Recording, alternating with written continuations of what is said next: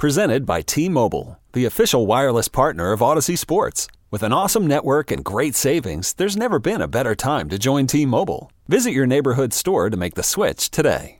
Old Man Winter here. If I had it my way, it would stay winter all year long. Short days, wind chill, black ice, and a good polar vortex. Oh, heaven! Wait, is it getting warm in here? Your cold snap is over, Old Man Winter. Spring has arrived. Spring. Spring is here, which means it's the perfect time to get away in the Hyundai you've always wanted. Visit the Hyundai Getaway Sales Event, where you can get great deals on all of our award-winning Hyundai models, like the tech-filled Tucson and Kona, as well as the spacious Palisade. Enjoy wherever you go with the peace of mind that comes with America's best warranty and three years or 36,000 miles of complimentary maintenance. But hurry in, these deals won't last. Add more joy to your journey at the Hyundai Getaway Sales Event.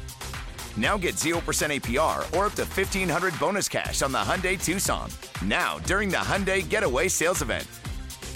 Offers end soon. Call 562 314 4603 for details. You're listening to BetQLU with RJ Choppy and Jeffrey Wright. We welcome you back. I'm Jeffrey Wright. He's RJ Choppy. It's a massive weekend of college football. It's one of the best weekends of the year for all college football fans. It's back. We've got multiple days of great games. So, RJ, let me start with this question for you. Should anyone be on upset alert? Upset alert. You know, let's call it an upset for the sake of this, even though it's a very, very, very small underdog. But Syracuse is a one and a half point favorite uh, against Ohio.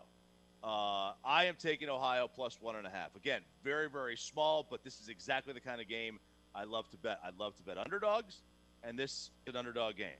Ohio is five and one ATS in their last six games as a short dog, which is you know three or less. Uh, so being a favorite on the road, it's not really a huge advantage. Syracuse is on the road, which is very, very odd for them to be a, a road favorite. They're never a road favorite. Uh, and I think Ohio, it begs the question: Should they ever be a road favorite? No, they never should be. And and if you were to go and and you know, I do like some individual power rankings. Ohio is, is about an average team, and Syracuse is a below average team. Uh, Syracuse was not favored in a single game last year, home or away. In the last two years, are two and three against the spread uh, in non-conference games. Meanwhile, uh, the Bobcats of Ohio, 10th best team in the country, ATS, uh, 64% winning percentage. Uh, in that same time frame, uh, Syracuse is way, way below. They're just around 500. Uh, and then you add into the fact that you know, Ohio, since like 2015, 2016, is one of the better teams, top 10 in non-conference coverage of games. So I'm a big fan of Ohio in this one. I love the Bobcats to cover the one and a half points uh, against Syracuse, which had you know the 117th ranked scoring offense uh, last year. They just can't move the ball. It's also a BetQL five star bet, so Ooh. BetQL very much on the same page as RJ is. RJ, let me ask you one question about this game though. Frank Solich no longer there. Can this be the type of I love the emotional angle here? Can they play still for Frank Solich, or is this, you know, is is there an element here that I can get some extra points with a built-in emotional factor? Man, that's a great question. Uh, those are one of those things that you like. I usually try to leave emotion out of my betting as much as I can. I know it's a weird as thing you should. say. Yeah, that's a weird thing. I look. I never bet on my team. I never bet on the University of Tennessee ever. I'm too emotionally invested in it. I completely stay away. Uh, I also stay away from betting on teams I hate, like have just real rage for. Um, so th- I, try to stay away from any kind of emotion. Uh, so I'm going to do that with this case with with uh, with Frank Solich in, in Ohio. Well, that's going to lead me into my upset alert. RJ, I don't know how you feel about them dogs from Athens, but I got to tell you, man, the more and more I look at this game, the more and more not only do I like getting the three points, I don't even think I'm going to take the three. I think I'm going to take Georgia straight up. And here's Ooh. what I'm thinking, and, I, and I'd, I'd be curious to hear your thoughts. I've been working on this theory with Clemson. Clemson has obviously elevated itself to be one of the top programs in, in all of college football. But if you look at how they rose, there's always been a little bit of a talent gap between Clemson and the biggest of the big boys, the Ohio yeah. States, the Alabamas, and they made up for it by having exceptional first round caliber quarterbacks. Obviously, we saw the career that Sean Watson had, and then you turn right over and you see the career that Trevor Lawrence had. Well, to me, the big difference now, Jake Coker's not starting for Alabama. Alabama is now most likely going to have their third consecutive first rounder at quarterback. JT Daniels has had a bit of an up and down career, but he has first round talent. And to me, when you look at the talent across the board, Georgia is still clearly the more talented team than Clemson. And really, when I go back and I look at Clemson's last three games against the big boys, dating back to the Fiesta Bowl when they took on Ohio State. If we're being, you know, as someone who watched every snap of that game, like Ohio State kept, you know, kept themselves from winning that game. But then mm-hmm. let's turn to the next national championship game. They play LSU. It's a rout. And then we look at what happened last year when they took on Ohio State. It was just an absolute rout. I think now that we're starting to see the other big boys not just try to play like classic boa constrictor smash mouth, we're going to win it with defense, we're going to run the ball down your throat. Now that we're seeing these teams, you know, Alabama's willing to get into the 50s. They don't mind getting into the 60s. Yeah. And a team like Georgia, I know that's been one of the knocks on them, but when you started to watch what they did offensively when JT Daniels finally entered the lineup, they were willing to go vertical. And you can tell they've got the guys on the outside. So to me, this is one of those ones where maybe I'm talking myself into it, but I love, love the dogs this weekend. Listen, I uh, George is one of those teams I just can't bet on ever because I, I, have a lot of uh, dislike for them. I, I, don't think this is crazy though. I mean, they're they're a good team. Uh, the the one issue is like you know, Clemson just turns out players, no matter what. Yes. Every single t- every single year, every single uh, three year, every single recruiting class, they are turning out five star guys. They're not settling for three stars. In fact, I bet you they probably have more five stars than three stars on that roster at some points. It's a joke. They don't, clearly, but I mean, it just seems like this team is loaded up. Georgia's almost in that category. Georgia's that good. Kirby's got it rolling. But Kirby's got pressure on him, too, I think. Uh, Kirby is, you know, he's, he's made it to a natty, but he hasn't broken through yet. And it's been 40 years. It's been 40, well, 41 years down there that they haven't won. Uh, I don't think it's nuts at all to have Georgia winning this game. I, I don't think there's a great quarterback advantage uh, in either spot. Uh, you know, like you know, anytime you took on Trevor Lawrence, you were going to be at a quarterback disadvantage. You know, and the only ones that weren't were Ohio State and Alabama, and shocker, they also had first round guys. Yeah. So there's really no quarterback disadvantage for Georgia in this one, uh, even though they, you know, Clemson, like I said, they're loaded up with five star guys. Um, so I, yeah, I don't think it's nuts at all. So one of my favorite resources to use, RJ, something that you you kind of were mentioning there. I love the 24/7 Sports team talent ranking. Now, this is not the recruiting rankings. What this is is this takes a look at the total roster. And are you ready for this? Georgia, 85 players on their roster, 19 five stars. Yeah. To my knowledge, that is a record number of five stars uh, for one roster. 47 four stars. So you know, if you're doing the quick math, 66, 66 of the 85 are either five or yeah. four stars. Now let's take a look at Clemson. You're 100 percent right. Quick, real quick, real yeah. quick on that. Uh, I, I, saw the stat last year. It's like if you have the only team, like if you the only teams that have like made the Final Four, or I'm sorry, the final the uh, the national the title game had yeah had like 60 percent or more. Yeah. Uh, four four and five star, where 60 percent of the roster made it up. And when you're upwards in the 80s, I mean, you, you, you better you better make it. You better be locked in. Yeah, Bud Elliott of 24/7 Sports has what he calls the blue chip ratio, and mm-hmm.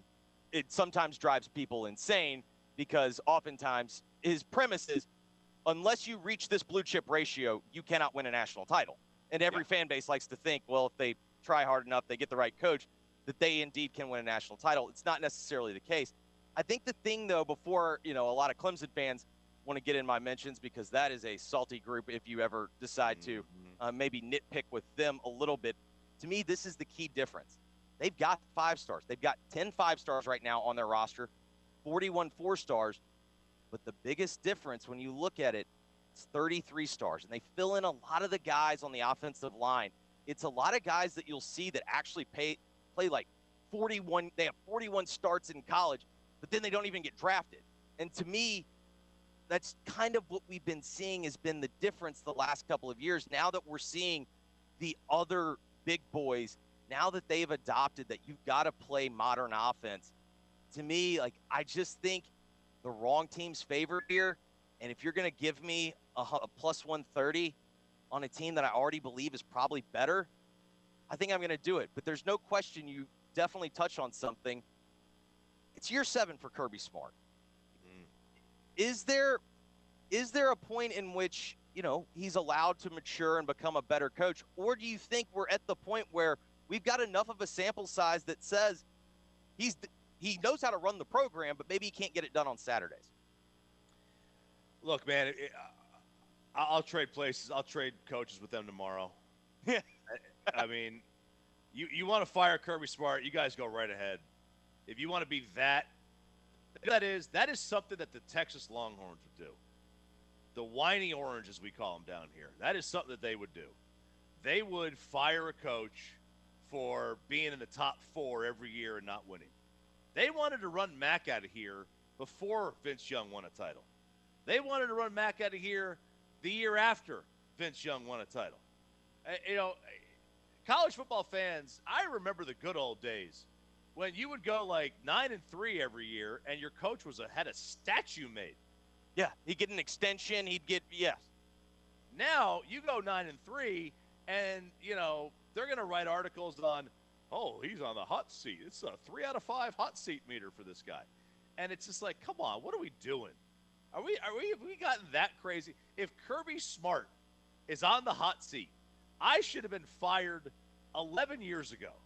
If Kirby Smart's on the hot seat. Now, hot seat talk is some of my favorite talk, and this is going to lead us into another game. And I actually want to get into this because there's no way in hell James Franklin should be on the hot seat. But I want to ask you this, RJ. It's a really, really interesting game. They go to Madison they're taking on Penn or they're taking on Wisconsin. The line's about five and a half. This feels like the type of game that if Penn State wins it, all of a sudden we might be talking about them entering into yeah. maybe this picture. I don't know if they can challenge Ohio State, but I think that becomes the next question.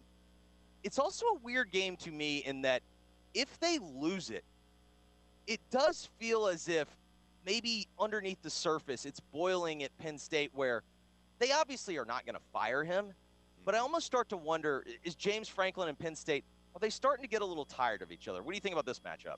You know, look, I, I think that you're absolutely right. This could be one of those exact games where um, it, it, catapults them uh, to, you know, all of a sudden, here's Penn State, top 10 team now. And now we get a little bit of the the juice is flowing. And you got to look down their schedule. Okay, well, which team they play this year? Do they play Ohio State this year? They, you know, who, who are who do they have on their schedule uh, this season, or when is when is the Ohio State game? I should say. Uh, so yeah, I totally agree uh, that this is the type of game that Penn State, if they were to win this one, because they are close, they're a big they're a big brand, and they are going to get the media attention and the media love. Um, again, same thing with James Franklin and Penn State. Like you know, this was a program that you know at the end of Joe Pa and, and the Sandusky scandal – I, I thought Penn State was dead for dead and dead and gone. We were never going to hear from them again. We'll hear from them in 20 years. Uh, they'll be like SMU. Well, Billy O'Brien actually did something well, and then James Franklin comes in, and you know they were they were a team that was going to be in the top five. I you know it may not be the best fit.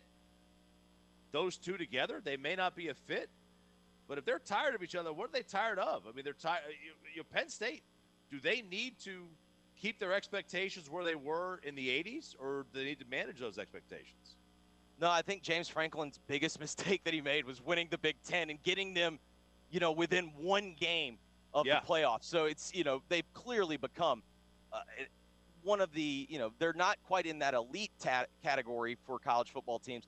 They're clearly right there. And sometimes that's like a bad spot to be in because. Yeah you know, you are so close that you can touch it, but you're not getting to reach out. For those that are curious right now, there's a 16% pro betting uh, advantage on Wisconsin at home, minus five and a half.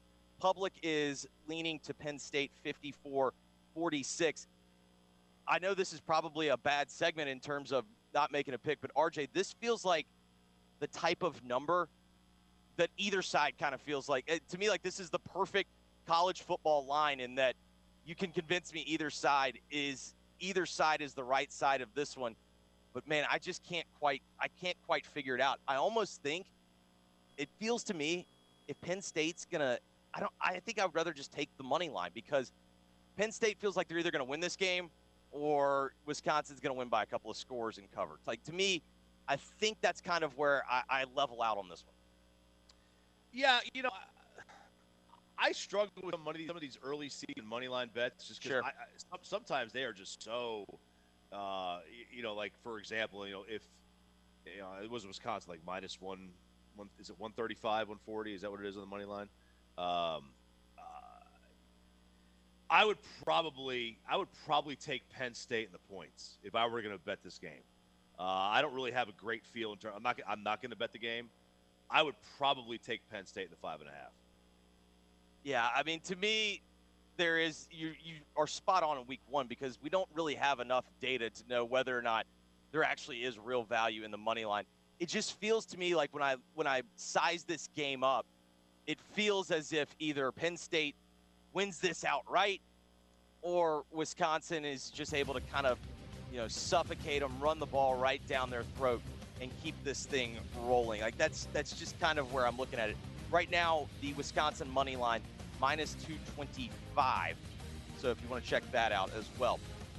He's RJ Choppy. I'm Jeffrey Wright. This is BetQLU.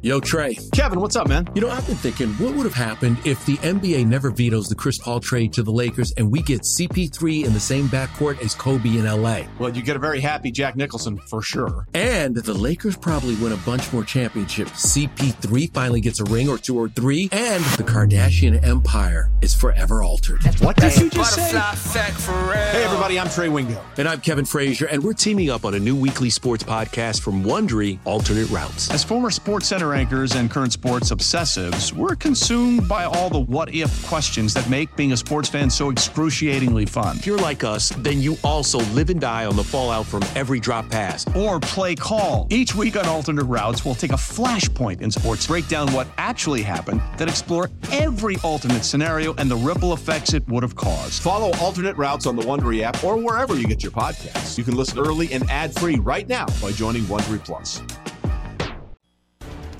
You're listening to BetQLU with RJ Choppy and Jeffrey Wright. Welcome back to BetQLU. I am Jeffrey Wright. He is RJ Choppy. RJ, you've got a cool concept that I want you to let the people know about. It's a head fake game. So let's start with the first question. What is a head fake game? Well, quite simple. A head fake game is you are faking out the sports book. Uh, now, you have to be this big, giant betting syndicate in order to be able to do this. In a related story, I am not a giant betting syndicate. Uh, and for the however, record, even if I were, I wouldn't tell y'all. Right.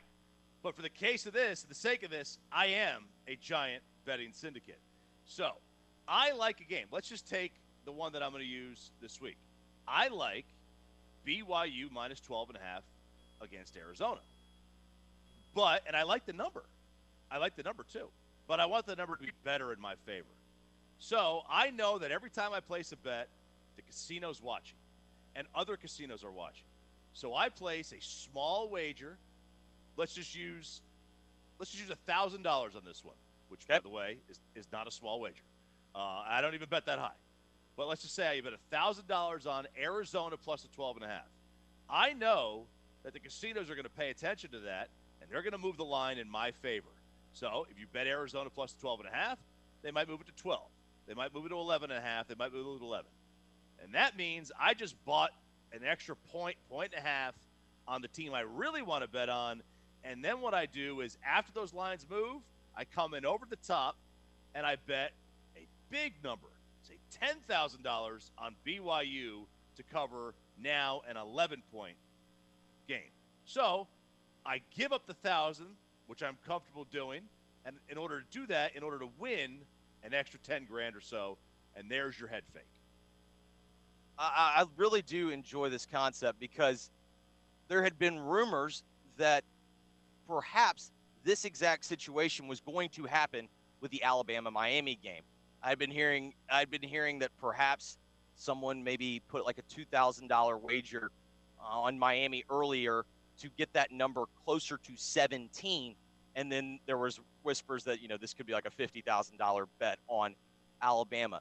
Right now, we haven't really seen that. The number's been steadily going up. It's creeping up to 20. I believe it's 19 and a half right now. Do you have any feel on that number? Because when I look at it, I think to myself, hey man, it's still under it's under 21. Like football does have numbers that you know have to stay relatively consistent. We don't usually yeah. see a ton of you know 12 point games. They obviously can't happen, but what do you think about that number specifically? I like it. I like it for Bama. I, I think Bama should be about 24 points favored in this. I, I think that you know any anything that I'm going to get under 19, 20, uh, I'm, I'm gonna I'm gonna bet on. Uh, so I did bet this game, and I did take uh, I did take Alabama. Uh, well, I got it at like 18 when I when I did it. Uh, it's, so it's still going up though, and I'm still comfortable. Like if I was betting now and I hadn't placed a bet, I would still lay the money uh, on Bama. I think it's at 19 and a half uh, most places. So I think it's a good number uh, for, for, if you're an Alabama fan. I, I, think it's a great number. I think Vegas has completely missed the mark on this. Yeah, and to me, like there is an element of when we talked about the, at the beginning of the show with trends and and thinking about things. Nick Saban's six and zero oh in Week One when he's playing another ranked opponent. Six and zero oh against the spread. I mean, we're talking yeah. about his entire career at Alabama. I believe he's 11 and two against the spread, and that includes, you know, a, a six and six team in there, as well as a, a few that were very disappointing. To me, what this really boils down to is, man, I, I think D'Eriq King is as electric and fun to watch as the next guy that watches college football. But RJ, I kept asking myself, am I the only person that saw him tear his ACL nine months ago? Like, are we sure this guy's just going to be, you know, good to go? And then on top of that, the way you beat Alabama or the way that you keep it close with Alabama is you got to stretch the field vertically. And when you look at Miami with D'Eriq King and they've been at their best, that's not what their offense is. Their offense is mm. getting him going running. And this is the type of Alabama defense that I think could be more of a return to what we typically think of as an Alabama defense. They're going to be super long, they're going to be super athletic, they're big up front. To me, this just screams, man, if that number is anything anything that starts with a one, I'm going to take it and run. Yeah, I, I totally, I totally agree. Um, you know, Bama's got. I know they're breaking in a new quarterback. Whoop de doo. He's probably some five star kid that's going to be a first round pick in two uh, years. Uh, you are correct. He is indeed. Yeah. Uh, I believe at the time he was the highest rated prospect in 24 7 sports history. Yeah. So, I mean, what, what am I worried about? I mean, they're, they're still loaded up. I just got, I just gave Nick Saban eight months to prepare for a team. Um, and I'm gonna, I'm gonna roll with it.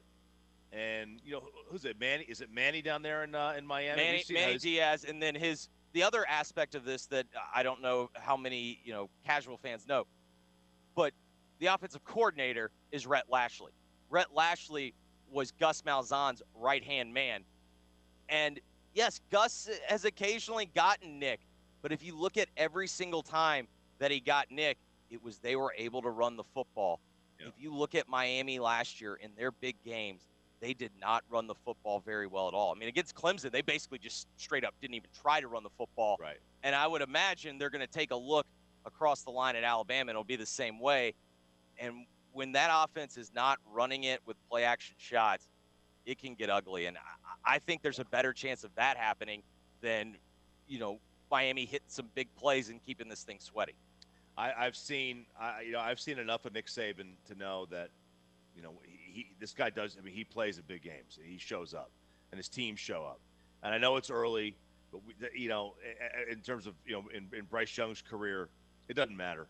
The dude's a stud. He's a superstar. Uh, and, and, you know, King, as as good as as electric as he might be, you are right. Nine months ago, he did tear an ACL. Uh, and and I will buy into Miami after I have to buy into. I, am gonna I'm gonna hold off on that. Yeah, my my two thoughts on Alabama are number one, you don't go, you don't get rich betting against them, and no. then number two, just because you don't know their talent, that doesn't mean that, that it's not talent. It's just because No. they were sitting behind another five star or another NFL first rounder, second rounder, top 100 pick. And they've just hit the point where, you know, it's no longer rebuilding, it's reloading. They've got five first round draft picks in next year's draft on their team. And you've probably heard of one of them. Like at this point. And then by I the mean, end of the year, oh, Bryce Young has name. not taken a snap, and he No. already had a million dollar endorsement. He already had a Yeah. million dollars worth of endorsement. Yeah, I mean, it's exactly what's going to happen. It's going to be like, oh, look, they got another Calvin Ridley on this team. Oh my Yeah. gosh, it's Julio Jones. Yeah. Um, yeah, and, and you and you'll just find that out by October. Every All right, I know you it's the same said thing. you like to be a volume better. I myself am. Let's take a look at our cards this week. I've got, by my count, 17 plays. So, RJ, I'll let you start.